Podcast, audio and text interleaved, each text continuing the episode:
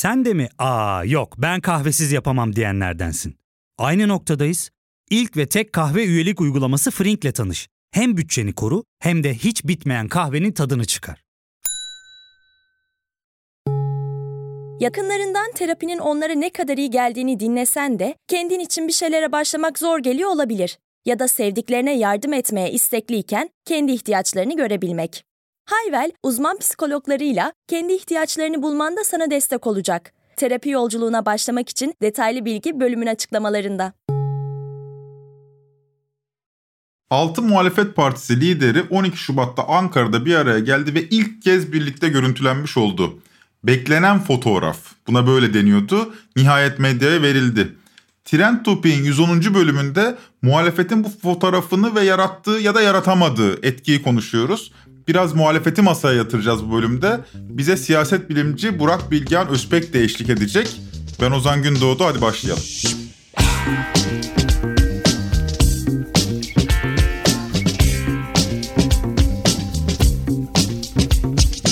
Muhalefetin buluşmasının gündem maddesi uzun süredir zaten diyaloğu sürdürdükleri güçlendirilmiş parlamenter sistemdi. Fakat enflasyonun sert şekilde yükselmesiyle birlikte ekonomik sorunlar kendisini çok daha sert dayatmaya başladı. Durum böyle olunca eleştirilerden muhalefet cephesi de nasibini alıyor. En sert eleştiri ise muhalefetin belirsizliklerle dolu görüntüsü. Ortada bir güçlendirilmiş parlamenter sistem tartışması dönüyor ancak hala cevaplanmayı bekleyen bir torba dolusu soru da var. Kabul edersiniz bunu. Cumhurbaşkanı adayı kim olacak mesela? Bu en büyük belirsizlik. Bu iktidar cephesinin de üzerine çok oynadığı bir belirsizlik. Bir gölge kabine var mı peki? Mesela alternatif bir ekonomi bakanı, alternatif bir dışişleri bakanı, alternatif bir içişleri bakanı. Böyle bir şey de yok. Kürt sorunu, laiklik, dış politika, AB gibi temel meselelere bakış açısı ne? Yani hoş son tutum belgesinde AB'ye ilişkin olumlu bir bakış açısı olduğu yönünde böyle bir izlenim edindik ama geri kalan konularda ciddi bir belirsizlik var. Her şeyden evvel Türkiye ekonomisinin içine düştüğü bu bunalımdan Türkiye ekonomisini kurtarabilecek, çıkarabilecek bir program var mı? Bu programın da olmadığı yönünde ya da iletişiminin yapılmadığı yönünde ya da partiler nezdinde yani ortak bir program olmadığı yönünde bir izlenim var. Son soru belki de en önemlisi. Çünkü Türkiye İstatistik Kurumu verilerine göre yıllık enflasyon %48.7. Bu oran AKP tarihi döneminde kaydedilmiş en yüksek yıllık enflasyon. Bunun altını çizelim. An itibariyle dünyanın en yüksek de 8. enflasyonu.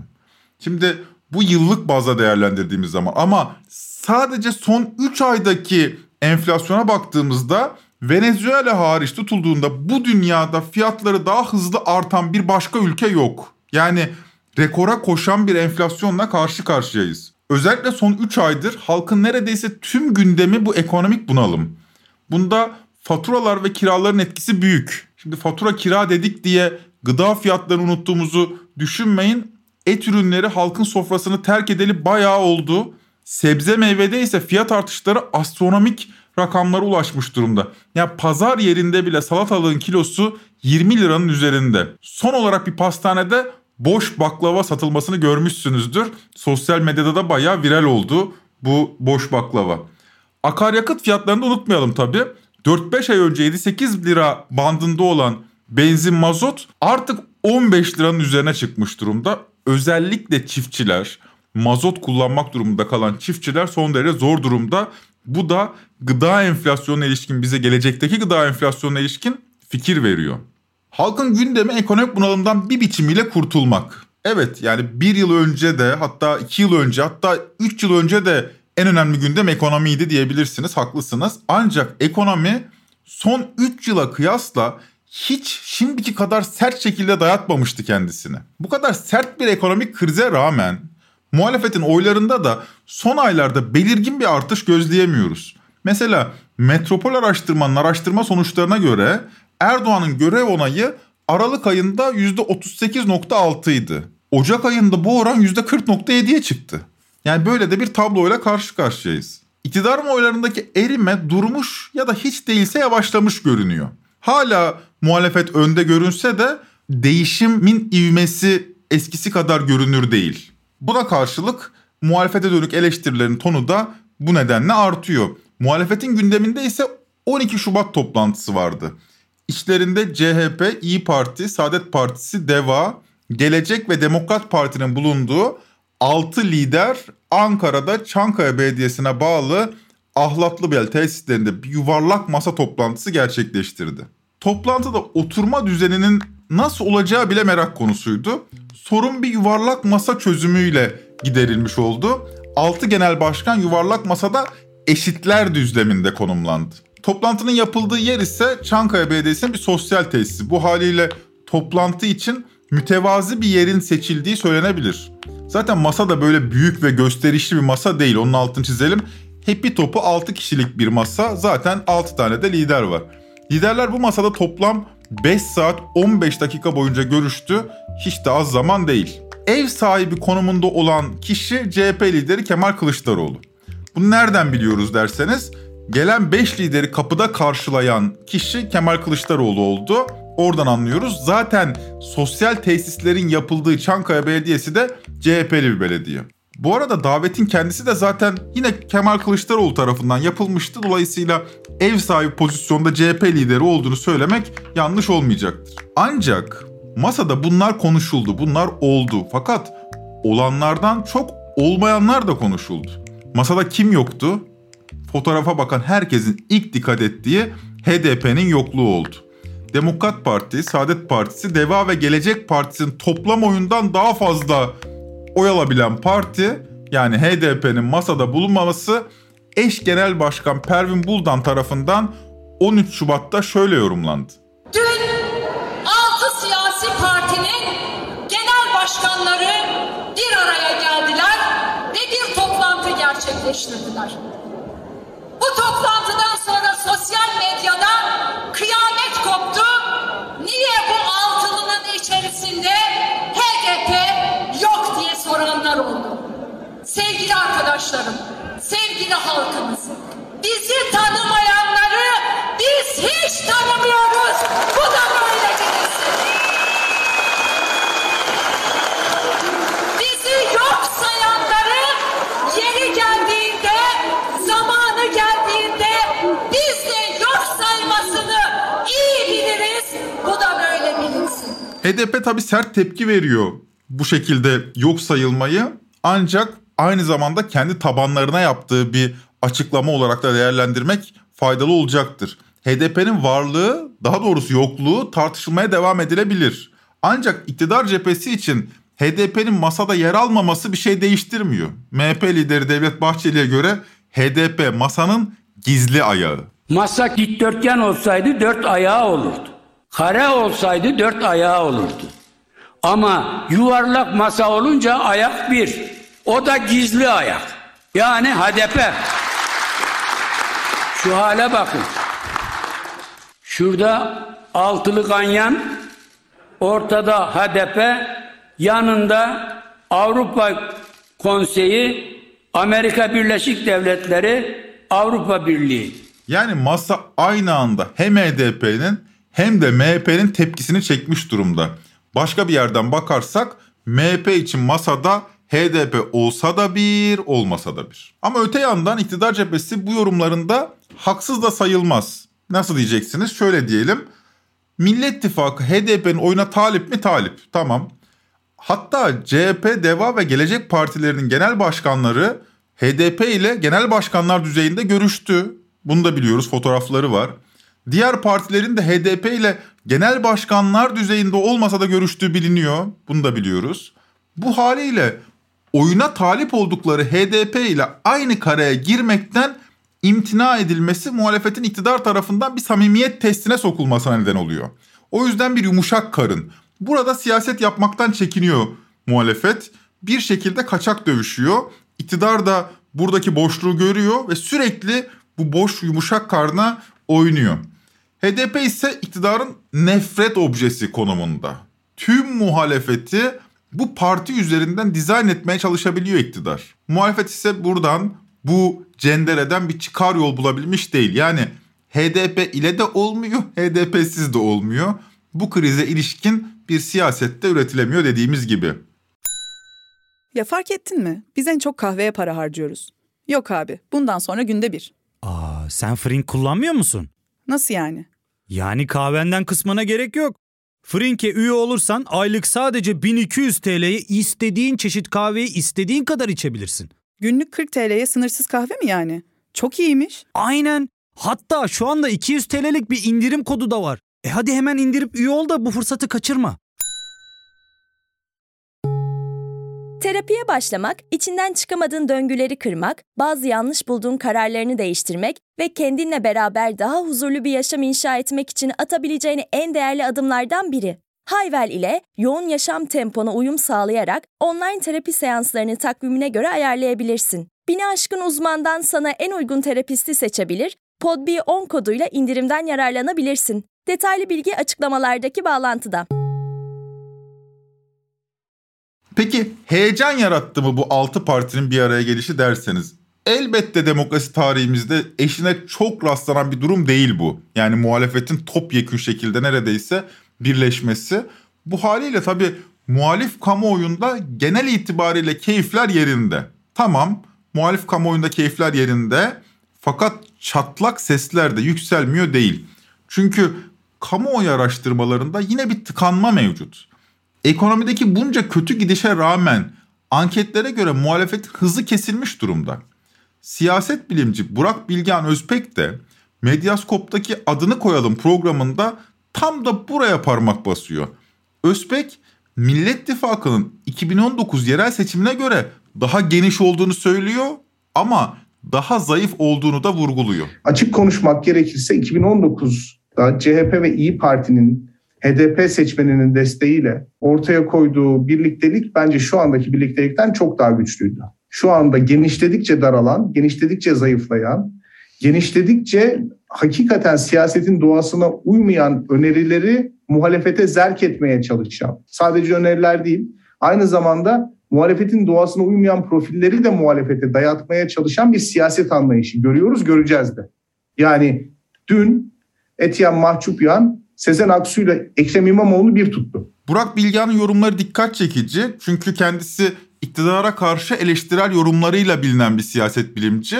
Öte yandan muhalefetin bu bir aradalığını da olumlayan bir pozisyondaydı. Ancak son 2-3 aydır yaşanan tıkanmanın belli ki Burak Bilgehan Özbek de farkında ve buraya ilişkin değerlendirmeler yapıyor kendisi. Biz de muhalefetin neyi yanlış yaptığını kendisine soralım istedik ve Burak Bilgehan Özbek'le mini bir söyleşi gerçekleştirdik. Evvela şunu sorduk. Muhalefete dönük eleştirel bakış açısı çok çeşitlenebiliyor. Bunlardan ilki muhalefetin karşısında ancak iktidarın yanında konumlanan bakış açısı. Yani zaten bu durumda Cumhur İttifakı'nın parçasısınız. Bunu geçiyoruz. Ancak ilgi çekici başka bir şey var. Hem iktidarın karşısında konumlanan hem de muhalefeti yeterli bulmayan bir bakış açısı da var. Daha doğrusu birden çok bakış açısı da var. Burak Bilgehan Özpek de bu bakış açılarını maksimalistler ve minimalistler olarak ayırıyor. Gerisini kendisinden dinleyelim. İki şekilde ortaya çıkıyor. Daha doğrusu kendisini iki şekilde teşhir ediyor öyle söyleyeyim. Bunlardan birincisi daha ideolojik bir noktada konumlanıyor. Ben bunlara maksimalistler diyorum. Maksimalistler seçimden sonraki döneme odaklanıyorlar. Yani seçimin kazanılması artık Türkiye'de bir teferruat haline geldiği için hani Tayyip Bey bu ekonomik performansla seçimi kazanamayacağı için asıl konuşulması gereken konu seçimden sonra nasıl bir Türkiye kurulacağı olduğu konusuna odaklanıyorlar. Dolayısıyla onlar e, seçimden sonraki dönem için yeni gelecek hükümetin politika içeriklerine daha çok odaklanmış durumdalar ve herkes kendi ideolojik noktasına göre bir görüş ortaya koyuyor. Bunda bir sakınca yok. Ama işte burada da ikinci gruba geliyoruz. Onlar ise seçimi kazanma olgusuna daha çok odaklanmış durumdalar. Dolayısıyla seçimi kazanma sürecini inkitaya uğratabilecek, zayıflatabilecek herhangi bir hamleden dolayı mutsuz oluyorlar. Onları memnun etmek için ciddi anlamda maksimalist hedefler ya da ütopyalar yerine minimalist seçimi kazanmaya yönelik pragmatik ittifaklar, ülkenin sorunlarını ivedi şekilde çözebilecek, somut meseleleri ivedi şekilde çözebilecek söylemler gerekli. Bunun içerisinde etkili bir lider var, etkili bir söylem var, etkili bir politika var ve hepsinden önemlisi parçalı muhalefetin bir arada durma iradesi var. Muhalefete eleştirel yaklaşan iktidar karşıtlarını bu şekilde kategorize etmek işimizi kolaylaştırıyor. Bir tarafta iktidar değiştikten sonraki programa odaklanan maksimalistler, diğer tarafta iktidar değiştikten sonraki programa odaklanmayıp iktidarı değiştirme sürecine odaklanan minimalistler. Burak Bilgehan Özpek minimalist kampa daha yakın bir isim. Konumuz tam da seçim sürecinde muhalefetin başarısı olduğu için Burak Bilgehan'ın eleştirileri değerli. 6 genel başkanın 12 Şubat'ta bir araya gelişi muhalif kamuoyunda belli bir heyecan yaratmış olsa da bu heyecan seçimin kaderini belirleyecek kararsız seçmenlere o kadar da yansıyamadı. Kararsız seçmenleri içine alamadı. Tamam bir ortak fotoğraf ilk kez verildi. Tamam temel hedef güçlendirilmiş parlamenter sistem. Tamam bunların hepsine tamam.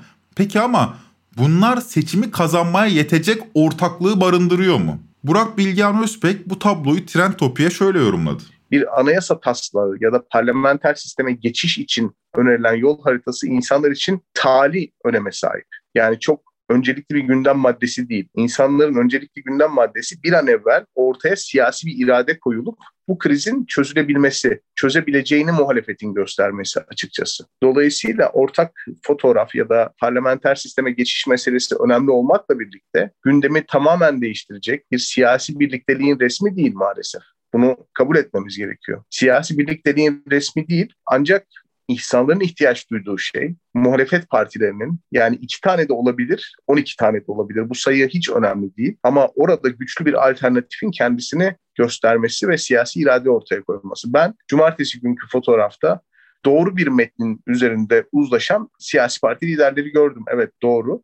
Ancak bu bana bir siyasi iradenin orada mevcut olduğunu ya da ortak bir aday, ortak bir program, ortak bir siyasi amaç için bir arada bulunmadıklarını gösterdi. Bulundularsa bile ben göremedim. Yani bize onu hissettiremediler. Bunun da tabii bazı sebepleri var. Ancak altı çizilmesi gereken bir kısım daha var. Muhalefet bloğu 2019'daki yerel seçimlerde önemli bir başarı da elde etti. Yani aslında referansları kuvvetli Millet İttifakı'nın. O başarının üzerine çok ciddi bir ekonomik bunalım baş gösterdi yani aslında objektif şartlar muhalefetin daha da lehine hale geldi. Muhalefetin oyları da 2021'in Eylül-Ekim ayına kadar da yükseliş trendindeydi. Ne oldu da muhalefet teklemeye başladı? ÖSP'ye göre çok iyi giden anketler bir süre sonra muhalefet cephesinin seçimleri cepte görmesine, böylece seçim süreci yerine seçimlerden sonraki iktidarın belirlenme yarışına evrildi baktığınız zaman 2021 Ağustos ayı anketlerine yani biz onu Eylül'de öğrendik zaten. İyi Parti'nin %18'lere 19'lara çıktığı, CHP'nin %25 civarında oyunu muhafaza ettiği ve Millet İttifakı'nın HDP'nin katkısı olmadan dahi Cumhur İttifakı'nın rahatlıkla geçtiği bir dönemden bahsedebiliriz. HDP'nin katkısının buna eklenmesi seçimi nihai olarak seçim yapılmadan bir zafer havası içerisine sokabilirdi. Bu da karşı tarafın daha çok çözülmesini beraberinde getirebilirdi. Fakat bu hava yani seçimin kazanılacağına dair bu inanç bence muhalefetin aktörleri arasındaki ilişkileri ziyadesiyle bozdu. Eğer Tayyip Bey seçimde kesinlikle mağlup edilecekse öncelikli olarak aday profili önemsizleşmeye başladı. Yani minimalizm dediğim söylem, aday profili, siyaset yapma yeteneği bütün bu konular tali hale gelmeye başladı. Yani ikinci öneme sahip olmaya başladı. E bu da beraberinde muhalefet içerisindeki gücü, ağırlığı fark etmeksizin isimlerin, grupların, kliklerin kendi adaylarını Cumhurbaşkanı adayı olarak öne çıkartmasını beraberinde getirdi. Bu iktidara gelmenin en kısa yoludur aslında Türkiye'de mevcut sistem içerisinde. O yüzden yeni bir zaferin yani bir başkanlık zaferinin açıkçası paylaşılması gerekiyordu. Bu paylaşma süreci çok iyi idare edilemedi bana sorarsanız. Muhalefetin aktörleri siyaset yapma alanı olarak iktidarı değil birbirlerini belirlediler. Peki suç kimde? Burada elbette CHP'den Saadet Partisi'ne kadar her muhalif partiye bir sorumluluk düşüyor.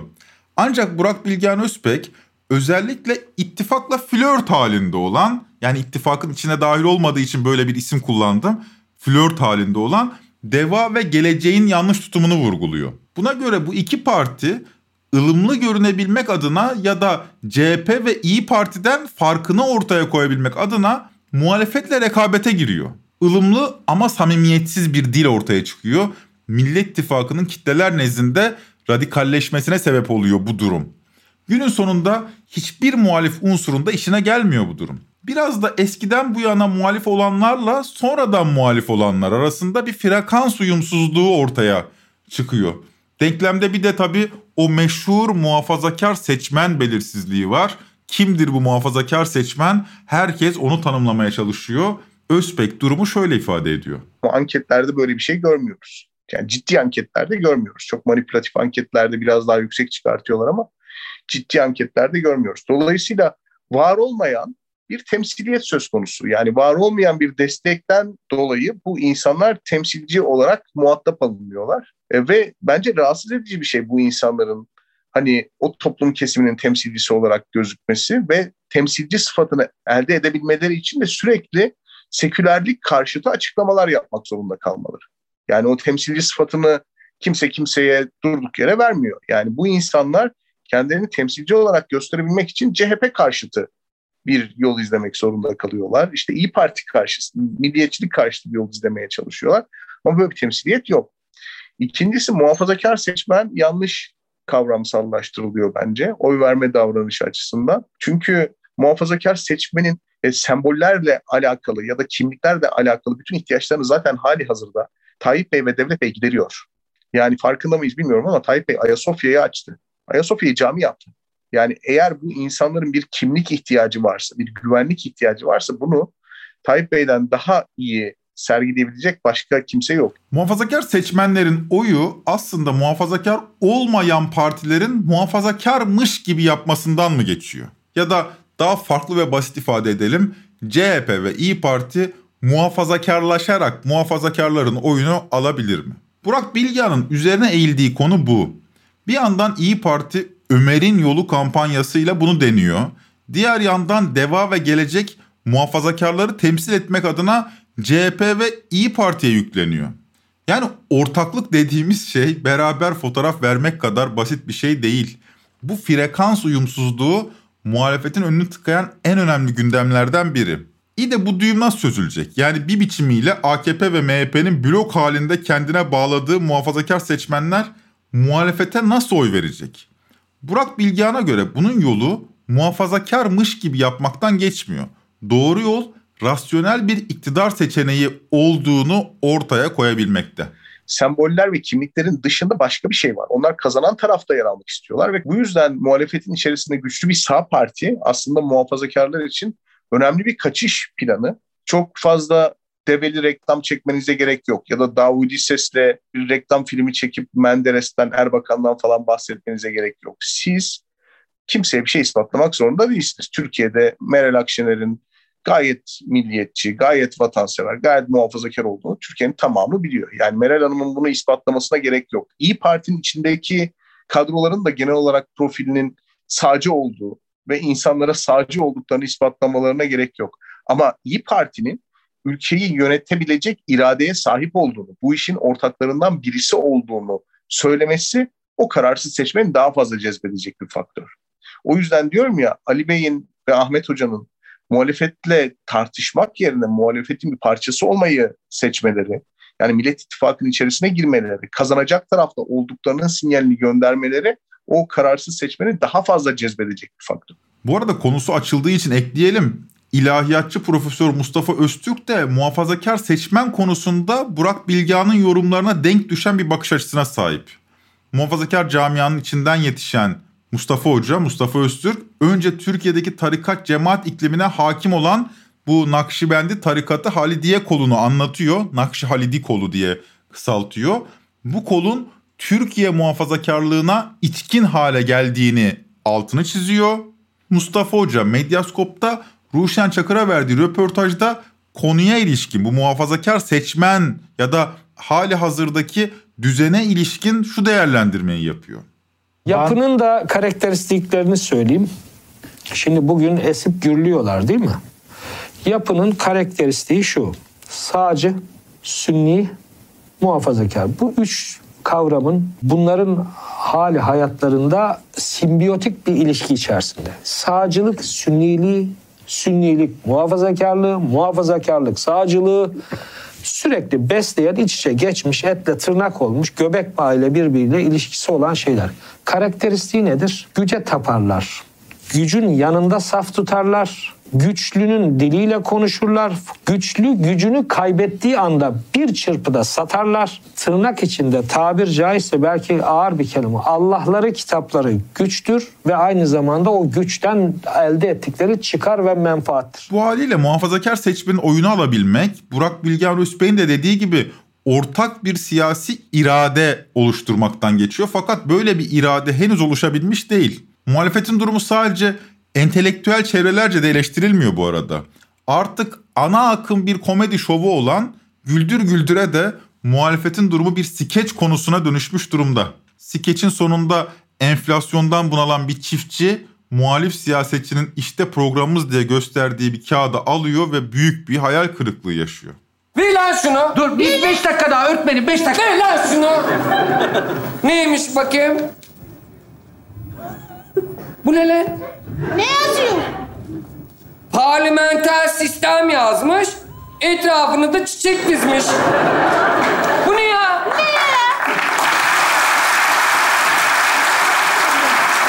Bu mu lan bütün program? Yok tabii değil değil. Ee, yani biz ortaklarımızla netleştikçe kalemleri arttıracağız Ekliyoruz. tabii ki. Yani hatta yarın buluşuyoruz kahve içiyoruz. Kahve içeceğiz. Aa, afiyet olsun.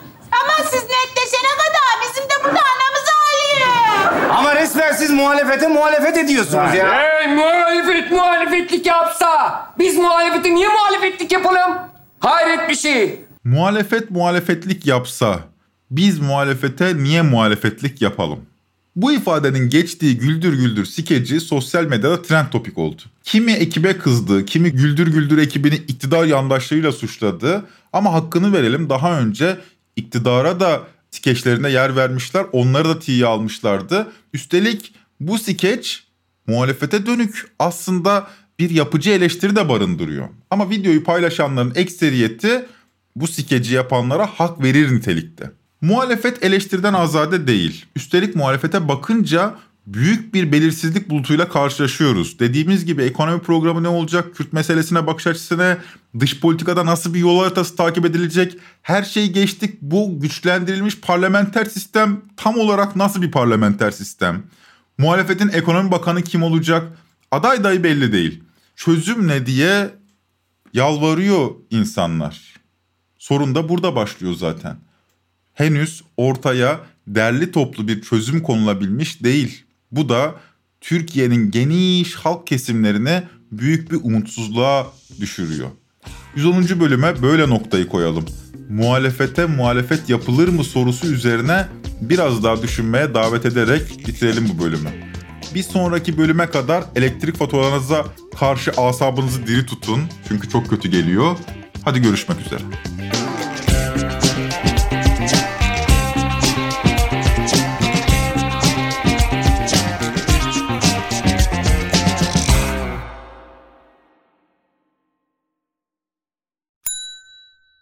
Ve tek kahve üyelik uygulaması Frink, 46 ildeki 500'den fazla noktada seni bekliyor. Açıklamadaki kodu girerek sana özel 200 TL'lik indirimden faydalanmayı unutma. Hadi sen de Frink üyeliğini başlat, kahven hiç bitmesin. Hem bugününe hem yarınına katacaklarıyla terapi yolculuğuna ve daha iyi hissetmeye bugün Hayvel ile başla. Açıklamadaki linkten Hayvel'i indir, ücretsiz tanışma görüşmelerinin ardından bütçene uygun seans paketini seç ve terapi yolculuğuna başla.